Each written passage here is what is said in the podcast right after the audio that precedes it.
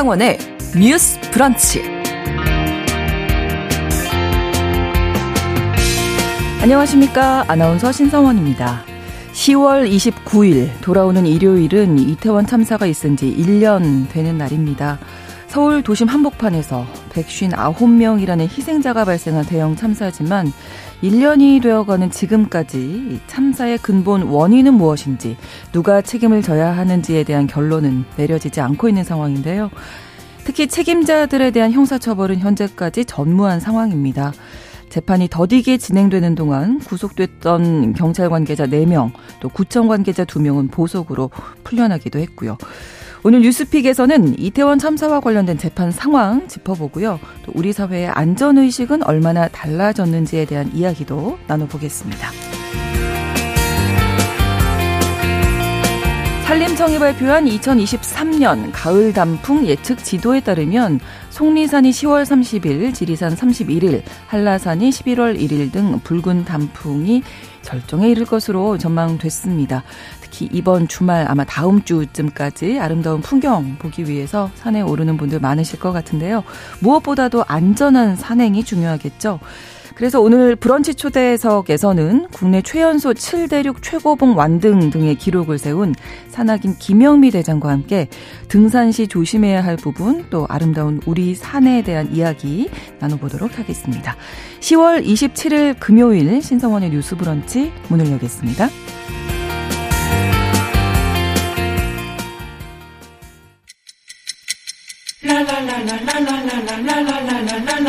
듣고 공감하고 진단합니다. 우리 사회를 바라보는 새로운 시선. 신성원의 뉴스 브런치 뉴스 픽. 뉴스 브런치 청취자 여러분과 함께 소통하며 만들어갑니다. 실시간으로는 유튜브 통해서 보실 수 있고요. 여러분의 의견도 기다리고 있습니다. 짧은 문자 50원, 긴 문자 100원이 드는 샵 9730, 우물정 9730번 누르시고 의견 보내실 수 있고요. 또 라디오와 콩 앱으로도 많이 참여해 주시기 바랍니다. 금요일의 뉴스픽은 한겨레 신문 박다혜 기자, 장윤미 변호사 두 분과 함께하겠습니다. 어서 오세요. 네, 안녕하세요. 네, 안녕하세요. 자, 벌써 1년이나 지났구나. 이런 음. 생각 요즘 이번 주 들어서 좀 많이 하게 되더라고요. 네. 말씀드렸던 대로 오늘 29일 이태원 참사 발생한 지 1년이 되는 날인데요.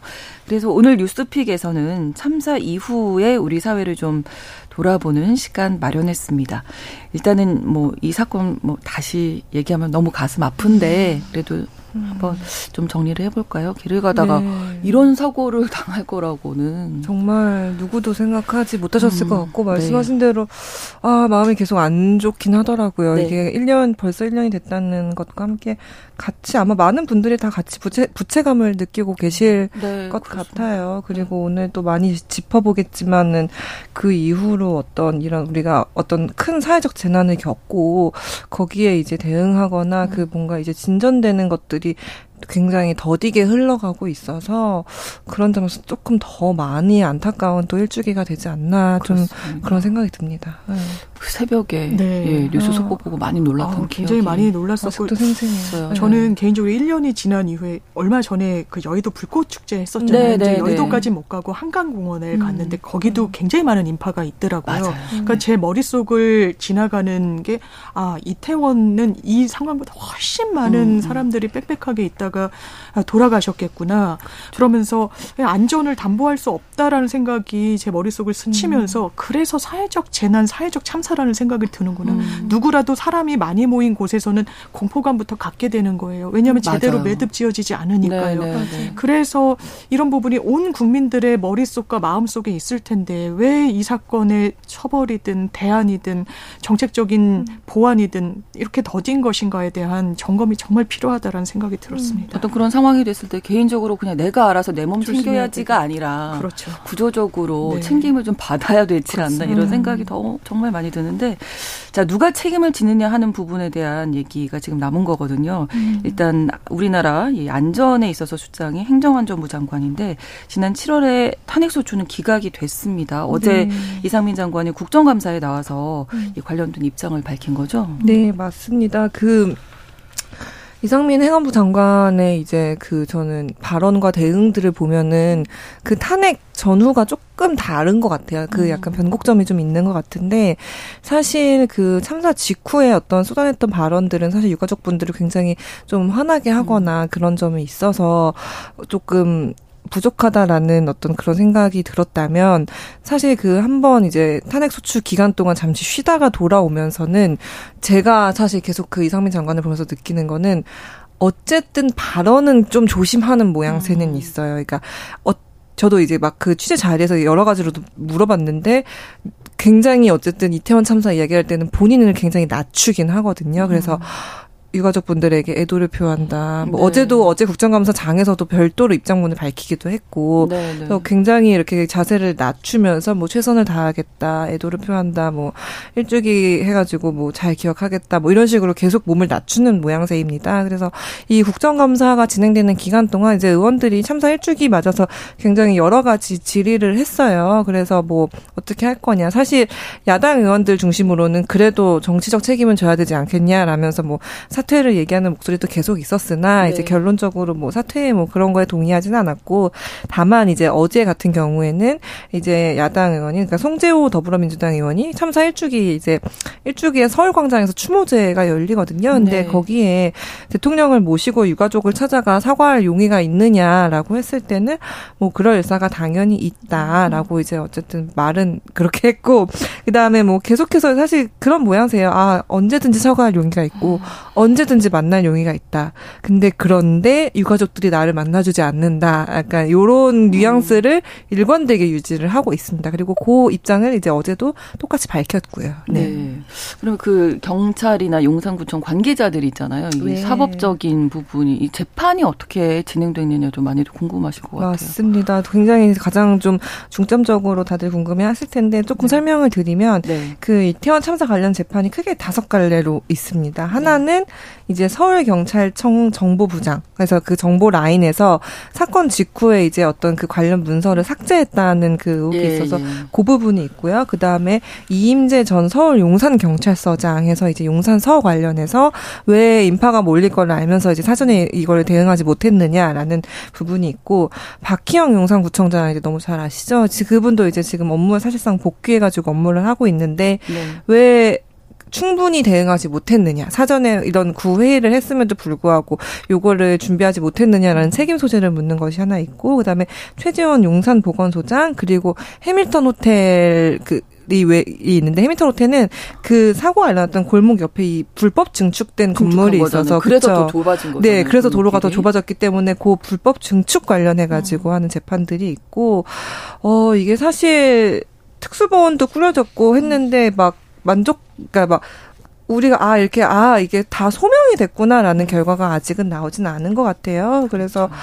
아직 그리고 또 중요한 거는 사실 1심에서 누구도 아직은 유죄 판결을 받지가 않았고 특 히 위에 이제 뭐 서울 경찰청장 이제 이런 책임자 라인 그러니까 최종 책임자 라인은 아직 기소도 되지 않은 상태여가지고 조금 이제 아 1년 동안 과연 우리가 어 책임을 이제 규명하는 일에 충분히 수사 라인이 최선을 다했느냐라고 네. 하기에는 동의하지 않는 분들도 계실 것 같습니다. 음. 네. 그이 재판이 지금 계속 진행 중인 상황인 거죠. 그렇죠. 네. 재판은 진행 중인데 실제로 마침표가 찍힌 건 1심 선고가 나온 건 한 건도 없고 음. 그나마 빨리 진행된 게 해밀턴 호텔 대표에 음. 대한 건데 검찰 구형까지 있었다고 음. 지금 하니까 네. 선고가 이제 좀 임박한 사건은 사실 이건 하나입니다. 네. 그 책임 소재가 이제 문제인데 이게 워낙 또 여러 기관이 얽혀 네, 있다 네. 보니까 네. 이게 떠넘기기 아니냐 이런 지적은 계속 있어 왔습니다. 재판에서의 전략은 그거 같아요. 나는 책임의 주체가 아니다. 용산구청 음. 관계자들 마찬가지고요. 경찰 관계자들 마찬가지의 변론 전략이라면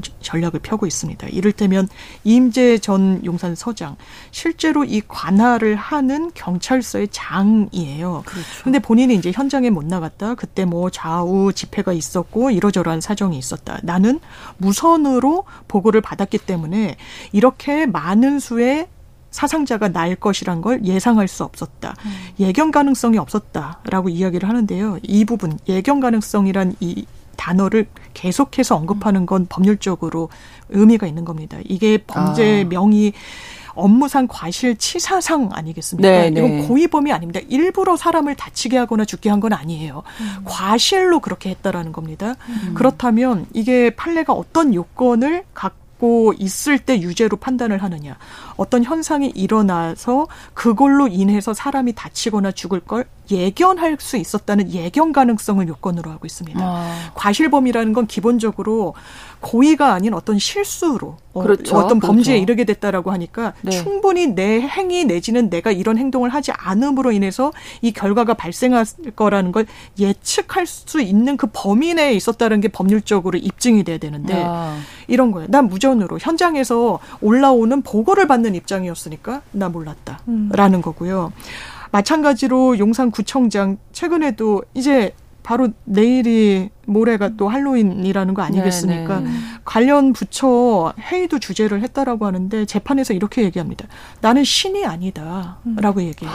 내가 통할할 수 있는 범위가 아니었다. 내 직무도 아니었고 왜 이게 지자체에서 주관하는 행사가 아니었기 때문에 지자체가 직접적인 안전관리 책임을 지는 사람이 사안이 아니었고 나아가서 이 정도의 사안을 예측할 수 없었다라는 주장을 하는 거죠.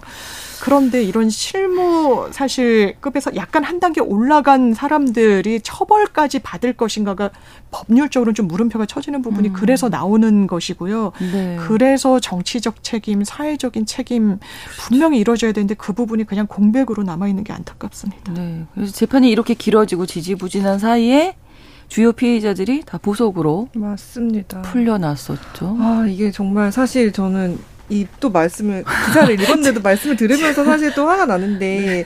정말 무책임한 말이라고 생각을 그렇죠. 하거든요. 당연히 어떤 행사가 열리든 뭐 뭔가 축제가 있든 당연히 너무 예상 못할 문제들이 발생할 수 있겠죠. 근데 그 특히 용산구청장의 말은 자신이 관할하는 지역구를 책임지겠다고 선거 나가셔서 그렇죠. 구청장이. 되신 거잖아요. 그러면은 그게 설령 구의 주체가 아니었더라도 자신의 그렇죠. 그 구에서 벌어지는 거였으면 책임을 충분히 져야 된다고 생각을 하거든요. 음. 참 들을 때마다 제3자인 저도 화가 나는데 이제 유가족 분들은 얼마나 그렇죠. 마음이 찢어지실지 좀 음. 그런 너무 안타까운 마음이 들고 그 방금 짚어주신 대로 정말 이 그나마 이제 수사가 진행돼서 조금 구속됐던 주요 피의자들이 이제 보석금을 내고 다 많이 풀려가 났어요. 그래서 네. 조금 구체적으로 보면 이임재 전 용산 경찰서장 그다음에 송병 김성주 전 112 치안 종합 상황 실장, 박희영 용산구청장, 최원준 용산구청 전 안전재난과장, 박성민 서울경찰청 정보부장, 그 다음에 용산경찰서의 김진호 전 정보과장 이렇게 여섯 명 주요 피의자들이 지금 사실상 모석으로 모두 음. 풀려난 상태고 네. 이상민 장관은 모두 아시다시피 지금 돌아오신 상태고요. 네. 사실 이렇게 이 단계에서 이미 이제 보석으로 풀려나면 아무래도 유가족 분들은 참사에 대한 정말 제대로 된 책임을 물기가 어려워질 음. 것이다라고 우려하는 분이 어쩔 수 없이 계실 것 같아요. 네. 그리고 앞서 말씀드린 대로 사실은 그 서울경찰청장 김광호 서울경찰청장도 헬로윈 한 달 전부터 이미 사실 위험성을 인지하고 음. 있는 것으로 KBS 보도에서 드러났거든요. 음. 이게 10월 4일 지난해 10월 29일에 사건이 있었고 10월 4일에 이미 화상 회의를 할 때아 네, 네. 이게 내가 해운대에서 그 경찰서장을 할 때 불꽃 축제 갔다 깔려 죽을 뻔했다. 그런 아. 그런 아, 경험이 네 있다고 얘기를 했어요. 그래서 그 2주 뒤에 열린 회의에서도 아마 헬로윈이 오면 불꽃 축제처럼 성황을 이룰 것이 대신이 촘촘한 사전 대책을 마련하라라고 지시를 했어요. 근데 그럼 그 지시가 제대로 사실 이행이 되지 않은 거거든요. 그럼 박희영 용산구청장도 사실 마찬가지입니다. 용산구청장이 아우 나는 이게 우리한테 책임 없다. 그럴 줄 몰랐다라고 얘기를 하지만 사실 이미 열흘 전에 그 헬로윈 데이를 맞이해서 그 유관 기관이 같이 참석하는 합동 대책회의를 그러니까 주최 네, 네, 있었고 거기에 이제 뭐 경찰 소방 뭐 이렇게 다 참석을 했고요. 그러면은 참석을 했으면 인지를 어쨌든 하고 있었다는 뜻이거든요. 그럼 말씀드린 대로 그게 구가 주최하지 않았다고 한들 그렇죠. 구청장이 과연 그 책임에서 자유로울 수 있겠는가? 그리고 그때 당시 사고 직후로도 보도가 굉장히 많이 됐던 거지만 사고 당일에도 그냥 자신의 자택으로 바로 들어가는 모습들이 네. 있었거든요. 그래서 과연 이게 국민의 어떤 안전을 담보하기 위해 이제 선, 선출된 공직자의 자세로서 이게 맞는 걸까라는 의문이 들 수밖에 없습니다. 네. 네.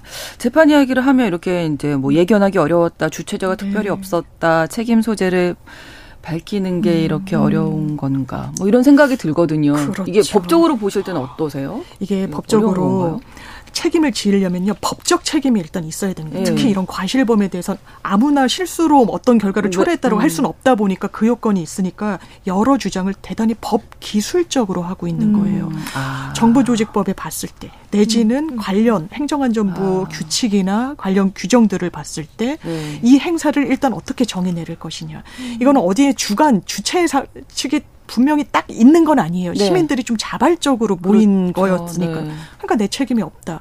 그런데요, 기본적으로 그렇습니다. 주무부처 장관, 행전안전부 장관이잖아요. 정부조직법을 보면 행정안전부 장관이기 때문에 기본적인 안전 대책의 수립과 계획 그리고 실행의 최종 책임자라고 돼 있습니다. 음. 그런데 가장 윗선이라는 이유로 법적 책임에서 벗어난다.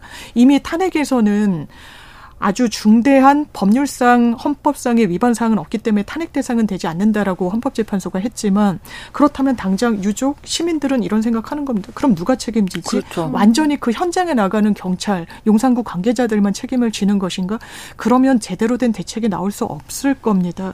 그리고 그 당시 상황은요 예측 가능성, 예견 가능성 없었다, 몰랐다 지금 주장들 하고 있지만 그렇지 않습니다. 음. 코로나가 주춤해서 거의 3년 만에 사실 맞아요. 많은 사람들이 네. 나올 것으로 너무 너무나 예상했던. 예상이 그렇죠. 가능한 상황이었어요. 네네. 그리고 이 이태원 도로가 기본적으로 좁다라는 점. 음. 일본 같은 경우는 그러면 어떡하느냐. 위에서 경찰이 호루라기를 불면서 맞아요. 다 방향을 통제해 주니까 인명사고가 나지 않았다는 겁니다. 대단히 인력이 많이 투입돼야 한다거나 어려운 업무가 아니에요. 음. 그걸 우리 정부는 못했습니다. 음. 우리 용산구청과 용산 경찰들은 하지 못했던 부분에 대해서 그렇다면 어느 선까지 책임질 것이냐. 지금 기소되지 않은 사람들도 많습니다. 더 윗선이 그렇습니다. 있습니다. 네. 아까 말씀 주신 김강호 서울지방경찰청장 음. 오히려 인사에서는 이번에 유임됐습니다. 음. 수사 중이라고 하지만 수사가 제대로 빨리 진행되고 있다는 인상 받지 않습니다. 윤희군 경찰청장 최근에 KBS 보도로 본인이 새벽에 등산 뭐 갈 수 있죠. 음. 그런데 네, 네. 보고를 받을 때 서울로 올라오면서 그렇게 이른바 부의의 의중을 살폈다는 겁니다. 파견 나간 경찰을 통해서 부의는 대통령이라는 거죠. 시민이 머릿속에 있었는지 권력자가 머릿속에 있었는지 이런 재난을 음. 앞두고 다 하나하나 따져봐야 될 대목인 것 같습니다. 그렇습니다. 박지숙님께서 음. 놀러 간 게 문제라면 국가가 왜 어. 존재해야 하는지 모르겠습니다. 음. 그럴 거면 전국의 모든 축제를 못하게 막아야죠. 맞습니다. 예, 이렇게 말씀을 남겨주셨고요. 7098번으로는 이태원 참사가 벌써 1년이라 니 마음이 너무 아픕니다. 음. 지금도 그때 일 생각하면 정말 가슴이 아픕니다. 음. 모두 잊지 않았으면 좋겠습니다. 음. 이렇게 남겨주셨는데 너무 많은 희생이 있는데 음. 결국 책임진 사람이 음. 특히 윗선에서는 아무도 없다는 게 참 너무 안타깝고 좀 답답하기도 하고요. 그래서 네. 유족 시민단체들이 지금 특별법 주장하고 있는 거잖아요. 이제 맞습니다. 어떤 내용 담아야 한다고 하는지도 한번 예, 정리를 네, 해주실까요? 맞습니다. 그 유족분들도 이달 중순에 한번 기자회견을 열어서 올해 안에 특별법을 좀 제정해 달라라고 요구를 하셨고 그 뭐 민변 같은 시민단체들도 이제 얼마 전에 기자회견을 열어서 이런 점들이 더 필요한데 이제 그 중에 하나는 특별법 제정이 필요하다라고 음. 이제 이야기를 했습니다. 그러면 이 특별 특별법이 뭐냐라고 보면은 말씀하신 대로 지금 뭐 경찰이든 그 수사기관 차원에서 수사가 이뤄졌는데 충분히 이제 사실 모두가 소명되지 않았다고 느끼고 책임자들이 계속해서 보석을 받고 음. 풀려나는 음. 상황이다 보니 사실은 이 수사 결과가 그러니까 수사 과정이 정말 오롯이 제대로 되고 있느냐라는 이제 어떤 어떤 좀 의문점을 품을 수밖에 없는 거죠. 그러다 보니까 특별법의 가장 핵심이 되는 내용은 이제 어떤 이제 특별조사위원회를 네. 구성을 해서 독립적으로 좀 진상 조사를 할 수 있게 해달라. 네. 그리고 만약에 필요한 경우에는 이제 국회를 통해서 이제 특검까지 음. 좀할 수 있게 그런 이 사고가 왜 그렇게 발생할 수밖에 없었는지 정말 다양한 원인과 그 대응 과정을 충분히 진상 조사를 하자 음. 거기서 출발을 하자라는 내용을 좀 담고 있고 특별법이 이제 국회에 발의된 지는 조금 됐는데 이게 여야가 합의가 안 되다 보니까 네. 근데 아직까지는 또 국회에서 야당이 조금 더 다수의 인원이다 보니 그래서 야당이 좀 주도해가지고 이게 신속 처리 안건으로 지정이 됐어요. 소위 음. 패스트 트랙으로라고 하는 그 신속 처리 안건으로 지정이 돼서 네. 일단은 상임위인 행정안전위원회는 지난 8월 말에 통과를 해놓고 네. 지금 법제사법위원회라는 그 두 번째 심사 단계에 올라가 있는데 네. 여기서는 그냥 계류되고 있어요. 3개월 넘게 그냥 여기 머물러 있고 음. 지금 법제사법위원장이 아마 이제 여당 의원이라서 내부에서 이게 과연 어떻게 통과될 수 있을지가 약간 조금 미지수인 것 같은데 이 모든 과정을 지켜, 지켜보면서 제가 되게 데자뷰 같은 걸 느끼는 거는 사실 세월호 참사 음. 때랑 되게 비슷 하거든요. 근데 어 우리가 정말 세월호 참사를 가지고 진짜 온 국민이 정말 트라우마를 그때 겪었었는데 그때 역시도 사실 참사 이후에 정말 골든 타임이라고 할 수 있는 조사 기간을 놓쳤어요. 놓치고 네. 특조위라고 하는 특별조사위원회가 정말 이 엄청난 공방과 이 유가족들의 엄청난 요구와 이거를 엄청 거쳐서 되게 지정이 겨우 됐는데 이게 사실 앞단에 이 되게 중요한 조사 기간을 놓치다 보니 음. 그 특조위의 조사 권한도 되게 한계가 있었 많이 있었지만 네. 조사할 수 있는 내용들도 너무 너무 한계가 많았거든요. 음. 그래서 특조위가 두 번이나 사실 특조위로 한 번 사회적 참사 조사위원회로 한 번 해가지고 조사가 이루어졌지만 아마 아직도 명쾌하게 이제 분명 유가족분들의 마음에는 음. 오롯이 수사가 정말 잘 됐다라고 느껴지시진 않을 것 같아요. 그래서 제가 너무 걱정이 되는 거는 이태원 참사 역시도 그런 비슷한 전철을 밟지 않을까라는 음. 너무 그런 우려가 나와서 사실은 정말 우리가 말씀하신 대로 계속해서 이 책임자들이 그 법 정말 법기술적으로 이 법에 이 명시된 요것이 네네. 네. 아니기 때문에 내 책임이 아니다라고 하지 말고 우리가 정말 공직자로서 혹은 그거를 관할하는 책임자로서 내가 다 했는가 그런 걸 조금 더 살펴봤으면 좋겠는 그런 마음이 좀 강하게 드네요. 네. 이 특별법 제정이 21대 예. 국회 안에 가능할지. 일단 패스트 트랙에 태웠지만 상당히 이게 정말 통과까지 될지는 음. 의문인 음. 부분이 있고요. 오늘 유족분 인터뷰를 보니까 그렇게 하시더라고요. 아니 현재 법이 음. 이렇게 처벌도 못 한다라고 하고 음. 수사도 제대로 할 수 없고 기소에 하는 것조차 어렵다라고 하면 우리가 뭘 할 수 있겠냐는 거예요. 음. 특별법이라도 만들어서 이게 대관절 왜 150아흔 분이 돌아가셨습니다. 네. 서울 시내 한복판에서 그것도 또 축제를 즐기러 나온 시민들이 에게 닥친 재난인데 그걸로 인해서 또 백, 아, 어, 58분은 그 현장에서 돌아가신 것이고, 한 분은 이제 스스로 네. 극단적인 선택을 네. 한 케이스였죠. 그렇다면 이게 왜 우리 사회에 있느냐. 그리고 지금 말씀 주셨지만, 이태원 참사 이후에 그러면 이런 재난이 없었느냐? 그렇지 않았어요. 네. 오송 지하차도 네, 네, 어, 네. 그것도 제대로 관리하지 못했습니다. 거기에 가림막망 세웠어도 이렇게 많은 음. 분들이 돌아가지 않았을 거라는 전망이 나오는데 그렇다면 우리 사회는 이태원 참사로부터 어떤 교훈을 얻었느냐? 과연 어떤 대책을 마련하고 있느냐? 안 그래 보인다는 거죠. 그렇기 음. 때문에 최소한 이 사건에 대해서 정확한 진단을 하고 넘어가자. 그렇죠. 필요하면 특검도 가능하도록 이 법의 내용을 담자라는 부분인데 저 저는 이건 여야의 문제가 아닌 것 같아요. 네. 정쟁으로 삼을 것도 아닌데 음. 이 부분에 대해서 왜 국회에서 이견이 그리고 다른 의견이 이렇게 나오는 것인지 그냥 국민의 한 사람으로서 좀 답답. 합니다. 네. 8625번 쓰시는 분께서 이태원 참사 희생된 분들의 명복을 빕니다 하시면서 그 당일에 아드님도 여자친구랑 그곳에 있었는데 화는 면했지만 음. 지금도 악몽을 꾸고 아, 있습니다라고 아, 남겨주셨거든요. 네. 예. 음. 그 아마 그 현장에 계셨던 분, 아. 남아 계신 분들도 정말 많은 트라우마를 겪으실 그렇죠. 거예요. 네, 맞습니다. 죄책감도 많이 갖고 계실 것 같고 네, 네, 네, 이, 이 시기가 오면 얼마나 또 힘드실까. 매년 예, 계속 예, 힘드시 하실 것 같아요. 그래서 너무 안타깝고 그래서 저는 그 방금 잘 짚어주셨는데 이게 사실 사회가 이런 재난을 반복하지 않기 위해서는 정말 그러니까 충분히 추모하는 시간도 가지고 우리가 뭐가 미숙했나를 정말 잘 들여다보고 그거를 이제 다시는 재발하지 않도록 뭘 해야 하는지를 사실 그렇죠. 그 책임 기관이 네, 정말 네, 충분히 네, 얘기를 해야 되는 네. 건데 이거는 뭐 여야의 문제도 아니고 정치의 문제도 아니거든요. 근데 음. 다만 그거를 이제 어떤 그 정부의 책임 소재로 혹시 돌려질까봐 이거를 계속해서 어떤 정쟁의 소재로 몰아가는 건 음. 거죠. 그러다 보니까 이 정말 해야 되는 우리가 참사에 대한 규명과 어떤 그런 거는 늦어지고 그냥 계속해서 공방의 소재로만 좀 음. 엮여지다 보니 네. 정말 사회가 배우는 게 좀 없는 거 아닌가라는 생각이 듭니다. 네. 뉴스 브런치 일부 마치고 마치고 2부에서 뉴스픽 계속 이어가겠습니다. 11시 30분부터 일부 지역에서는 해당 지역 방송 보내드리겠습니다.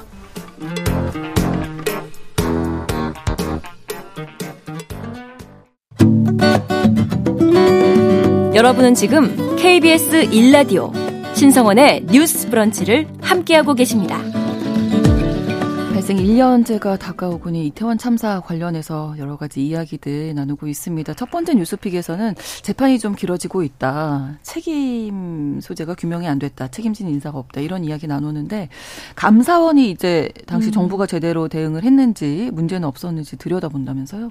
어, 네. 이제야 약 간 감사원이 음. 움직이는 모양새인데 원래는 계속해서 감사원이 감사를 해야 된다. 그러니까 수사 같은 경우에는 아까 네. 저희가 말씀드렸다시피 이제 개별 개인에게 계속 물어보는 그 식으로 그렇죠. 조금 이루어졌다면 우리가 행정안전부, 경찰, 용산구청, 뭐 소방 이런 쪽에 그 기관들이 과연 기관의 책임을 다했는가도 따져 함께 따져볼 필요가 있기 때문에 그래서 감사원도 해당 기관에 대한 감사를 해야 한다라는 그런 요구가 지난해 11월부터 계속 있었어요. 국회에서도 네. 계속 있었고 근데 이제 감사원장 감사원이 약간 미적지근하게 뭐 아 하긴 해야 되고 필요하긴 한데 뭐 경찰이 아직 수사 중인 사안이고 이렇게 이러면서 약간 미적지근하다가 이제 최근에 이제 조금 아 뭐 때가 되면 할 의지가 있다라고 얘기를 하더니 이제 1년 다 돼 가니까 조금 이제 조사에 들어간 걸로 보여요. 그래서 네. 이제 정부 부처와 이제 용산구청 등을 상대로 해서 뭐 자료 수집이랑 예비 조사에 들어간 걸로 일단은 확인이 됐는데 네. 이게 아시다시피 이 1년의 기간 동안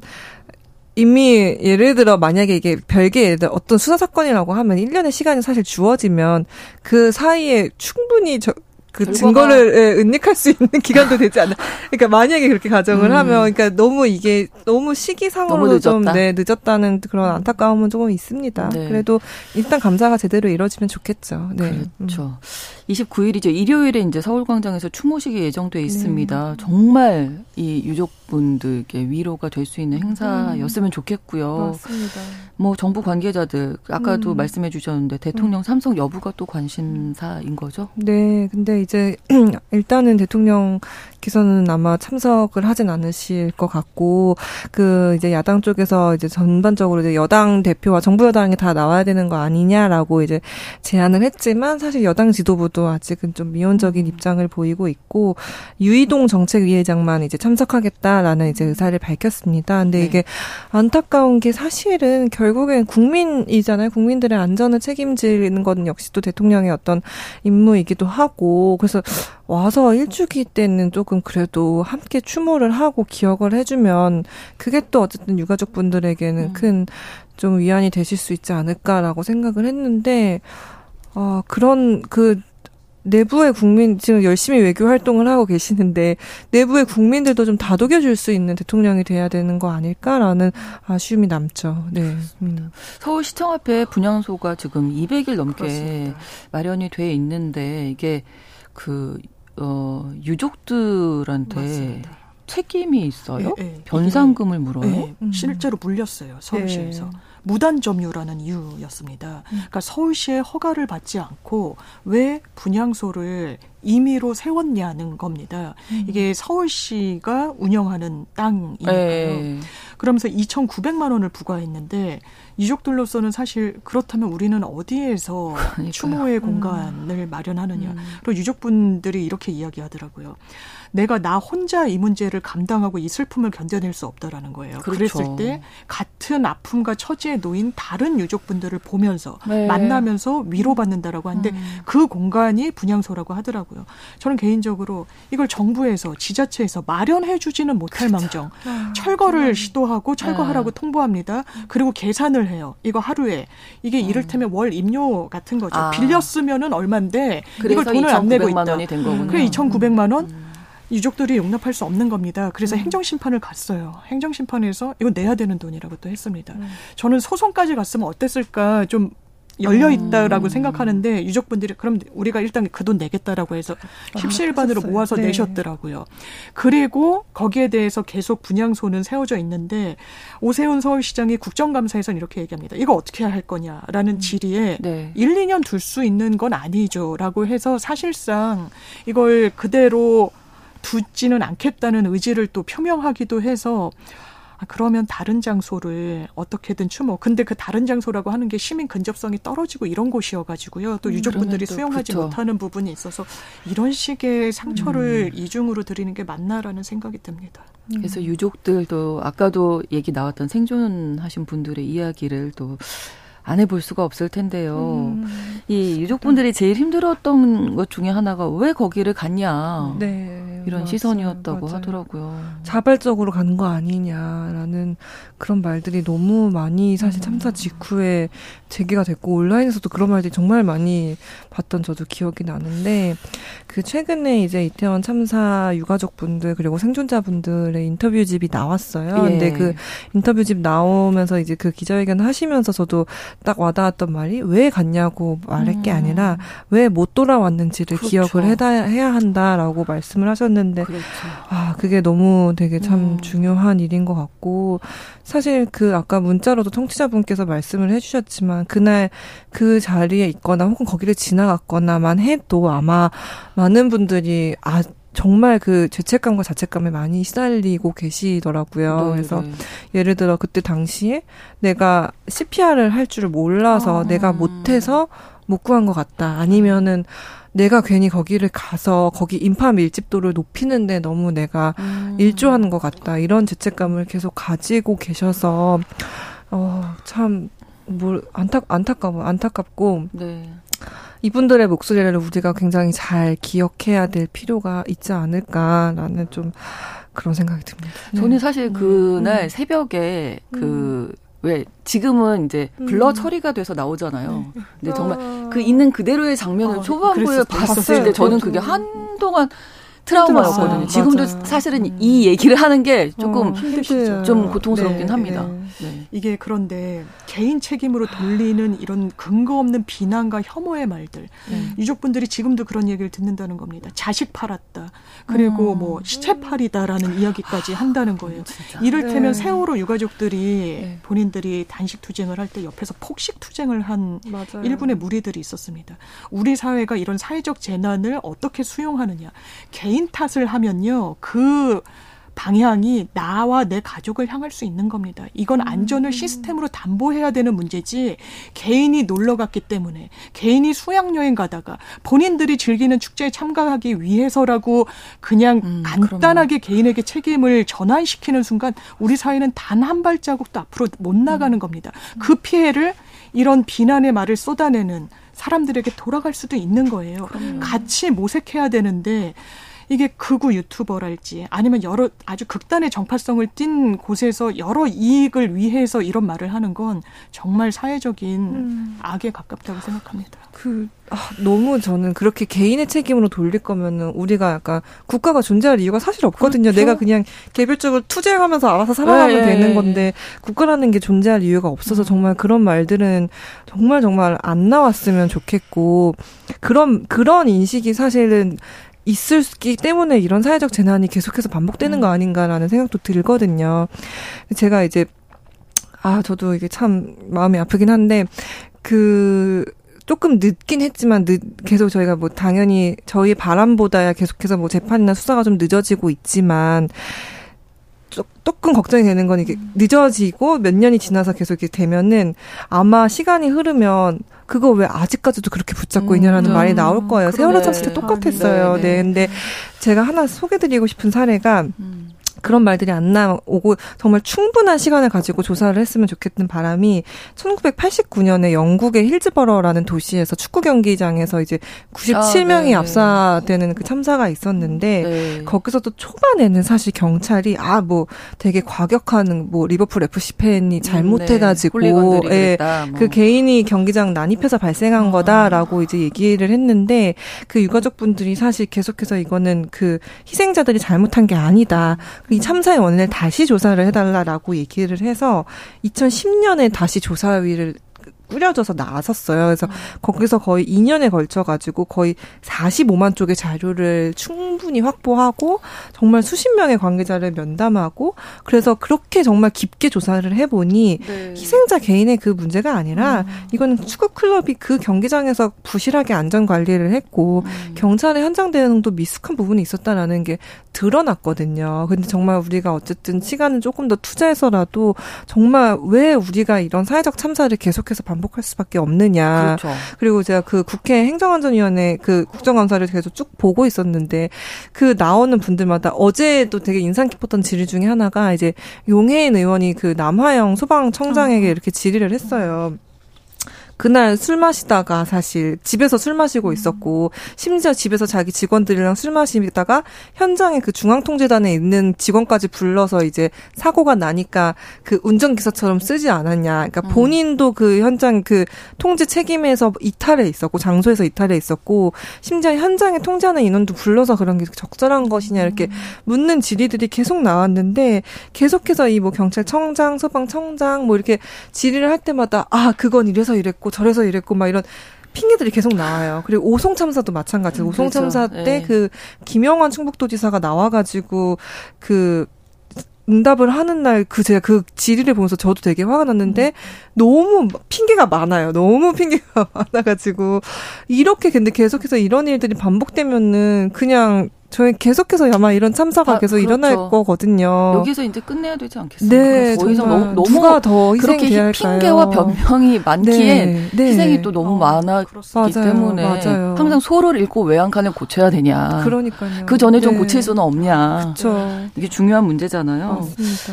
아, 그래서 최고 책임자가 자꾸 이런 식으로 그런 대응을 하면은 과연 그 현장 직원들이 그렇죠. 그 그 이상의 책임감을 가지기 쉬울까요? 저는 아니라고 생각을 해요. 그래서 네.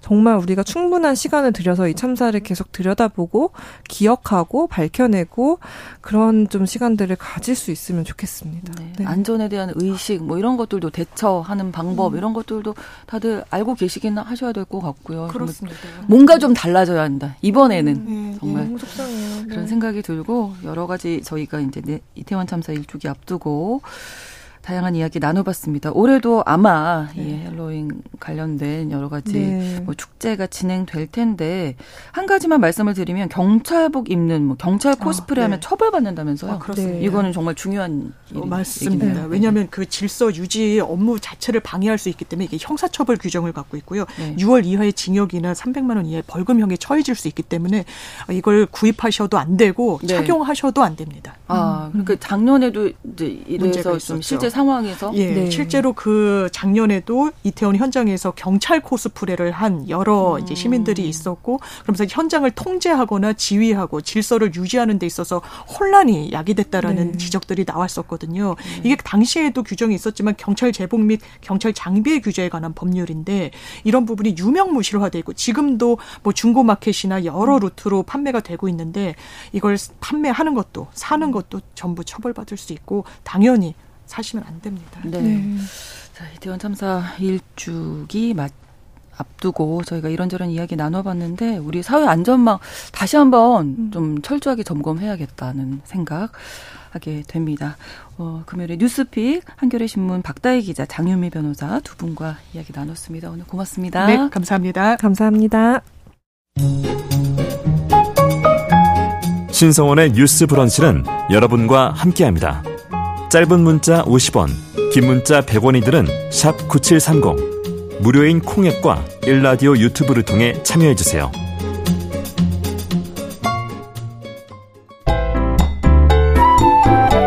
오늘의 인물을 만나봅니다. 뉴스 브런치 초대석. 자, 오늘 브런치 초대석에는 철의 여인이라고 불리시는 산악인 모셨습니다. 국내 최연소 7대륙 최고봉을 완등하셨고요. 시베리아 바이칼 호수 700여 킬로미터를 단독 종단하셨고 그리고 바로, 바로 올해 초였죠. 무지원 단독으로 110kg의 썰매를 끌고 51일간 남극점에 도달하신 분이십니다. 산악인 김영미 대장님 과 함께 우리 산에 대한 이야기 좀 나눠보도록 하겠습니다. 안녕하세요. 반갑습니다. 네, 안녕하세요. 반갑습니다. 철의 여인이라고 제가 말씀드렸는데 이게 푸근하신데요. 인상, 첫인상은. 네. 남들이 보는 거랑 네, 제가 네. 생각하는 전 또 달라서 저는 좀 연약하고 보호받아야 아, 되는 사람이라고. 아, 그러시군요. 예, 맞습니다. 외, 외강 내유시네요, 그러면. 어, 그냥 사람은 음. 자연 네. 앞에 약할 수밖에 없으니까요. 아. 약한 모습을 더 많이 발견하게 되는 것 같아요. 자연과 함께 하시면서 네. 그런 점을 많이 네. 느끼셨군요. 왜 제가 이 말씀을 드리냐면 너무나 대단한 기록을 세우신 전문 산악이신데 단풍 얘기만 해도 될까? 물론 단풍 너무 아름답고 중요하죠. 근데 이런 말씀 드려도 되나? 그래서 근데 어떻게 생각해 보면 우리 산의 아름다움, 산에 많이 올라 보셨으니까 산의 매력을 또 제대로 알려주실 분이 우리 김영미 대장님이 아니실까. 합니다. 사실 이번 주 초부터 해서 이제 이번 주 다음 주가 단풍의 절정이겠죠. 예, 그렇 예. 그렇죠. 지금이 한창이죠. 네, 네, 네. 대장님도 단풍을 위해서 단풍 보러 산에 오르십니까? 아, 그럼요. 그러니까 작년 같은 경우는 백담사 설악산 백담사에서 아, 대청봉 네. 코스로 단풍 보러 아, 갔었고요. 대청봉까지 가시는군요.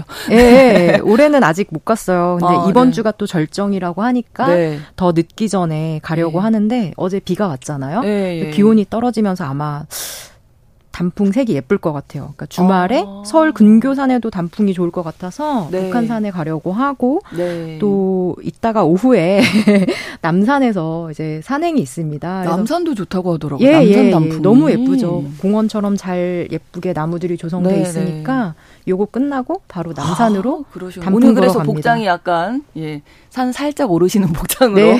평소에도 이래요. 근데 오르실 때 이제 이게 직업이신 거잖아요. 산에 오르는 게 음. 풍경이 잘 보이시는지, 단풍이 아름답게 보이시는지 이런 것도 궁금했어요. 어, 단풍은 뭐 풍경은 여유가 있어야지 보이는 그러니까요. 거니까. 네, 네, 네. 천천히 걸으면 더 많이 보이겠죠. 네. 그러니까 영화를 좋아하시는 분들이 그걸 직업으로 삼으셨을 때 그렇게 재미있지만은 않다고 하셔서 한번 제가 질문 드려봤습니다. 아, 네. 아, 아, 네. 아니에요. 사는 그렇지는 않아요. 사는 그렇지 같아요. 않군요. 네, 네. 항상 아름다운... 직업이 아니니까. 아, 그러... 직업은 아니니까. 네, 그렇군요. 자, 그 우리 산 중에서 단풍이 제일 아름답다. 여기는 꼭 가보시라 하실 산이 있으실까요? 가장이라고 하는 그런 질문들이 제일 어렵거든요. 개인적인 음, 어떤 생각이 다 다르니까. 네네네. 네네. 저는 이제 산을 추천할 때 네. 자기가 가까이에서 가장 친숙하게 찾아갈 음. 수 있는 그런 대상지를 네. 너무 높지 않은 언덕을 곁에 네. 두는 게 좋다. 음. 예, 그래서 수시로 그 변화를 느낄 수 있는 그런 산이 좋다. 아무 네. 때나 다가갈 수 있는 그런 산이 좋다라고 얘기를 하는데 예. 저는 설악산을 워낙에 좋아해요. 그래서 아. 그 중에서도 아까 뭐 대청봉처럼 험하지 않은 산을 꼽으라면 네. 설악산의 그 오색의 흘림골이라는 산이 있습니다. 아. 바위도 있고 계곡도 있고 아주 예쁜 단풍나무도 많이 있는데 네. 그 코스를 좀 추천을 드리고요. 그리고 아. 예전에 내장산에 갔을 때 네. 거기 이제 단풍 나무 자체가 예쁘더라고요. 아. 주 작은 애기 단풍, 애기 손 예, 같은 예, 그런 네, 네, 네, 네, 그런 단풍 나무들이 있는데 네. 너무 귀엽고 예뻐서 굉장히 인상적이었어요. 아, 아 이래서 명소구나. 아, 네. 다 이유가 있다. 네, 네, 느끼셨군요. 근데 산에 이제 많이들 계획을 하실 때 산행을 계획을 하실 텐데 지금 평소에 잘 안 오르시던 분이 또 갑자기 초보이신데 막 가실 수도 있고 다 도전을 많이 하시잖아요. 이럴 때 좀 주의하실 점 알려주시면. 뭐 이것도 챙기고 저것도 챙기고 저 같은 스타일은 이제 뭐. 어, 혹시 비가 올까봐 우산, 우비도 챙기고 또 뭐도 챙기고 이러거든요. 짐이 많아진단 말이에요. 오히려 챙겨가면 다행인데 아무것도 안 가져가는 것도 문제라고 문제예요. 생각을 해요. 아, 네 네. 그래서 복장을 좀 신경을 써보면요. 네. 가을은 일교차가 좀 커지잖아요. 그렇죠. 아침 저녁으로 그래서 가기 전부터 산의 날씨를 조사를 해야겠죠. 아. 어제보다 얼마의 기온이 더 떨어지는지를 좀 확인을 하시고 네. 체온을 유지할 수 있는 바람막이 같은 거 그리고 경량 패딩 같은 가벼운 패딩을 챙겨가면 좋아요. 왜냐하면 아. 쉴 때 체온이 떨어지니까 네. 그 보온이 더 필요합니다. 아. 그 쉬면서 입어줘야 되고 뭐 네. 모자만 써도 체온이 증발하는 걸 굉장히 많이 막을 음. 수가 있거든요. 네. 챙기시면 좋고 먹지 않더라도 한 200칼로리 정도의 초코바나 에너지바 에너지바 아. 같은 걸 항상 비상으로 챙기고 다니거든요. 네. 그 옷을 입어서 체온을 유지하기도 하지만 먹어서 유지하기도 해요. 아, 예, 그렇군요. 예. 어. 그래서 뭐, 뭐, 다칠지 안 다칠지 모르지만 그래도 항상 저는 압박붕대나 간단한 상비약을 상비약. 대비해요. 그리고 가을에는 갑자기 해가 짧아지잖아요. 맞아요. 네, 그래서 5시 정도면 어둑어둑해지더라고요. 네, 맞아요. 산은 더 빨리 어두워지죠. 빨리 어두워지죠. 그래서 헤드랜턴도 헤드랜턴. 어떨지 모르니까 아. 꼭 챙겨갑니다. 그리고 네. 이제 산행 코스를 잡을 때도 어 일몰이 지는 방향으로 하산을 해서 해가 좀 더긴 아. 방향으로 예. 해를 긴, 보면서 가야 되겠네요. 네, 네, 네. 긴 산행을 할 때는 아. 예. 뭐 예. 짧은 산행은 상관이 없겠지만 뭐 네. 뭐 산에서 무슨 일이 일어날 수 없을 일, 무슨 일이 일어날지 알 수 없으니까 그러니까요. 예. 네. 일단 옷 좀 보온할 수 있는 예, 것도 예. 많이 좀 챙기시면 좋겠다 말씀해 네. 주셨고요. 어떤 점을 제일 조심해야 될까요? 잘못 이제 발을 헛디디거나 이래서 뭐 디스크가 왔다 뭐 이런 분들도 계시고 어, 디스크 안 걷던 분들이 이제 네. 올라가신단 말이에요. 예. 예. 뭐 걷던 사람도 뭐 스트레칭이나 이런 거 잘 안 하면 뭐 근육 파열이 그렇죠. 있을 수도 있고 여러 가지 예. 부상이 따르게 되는데 네.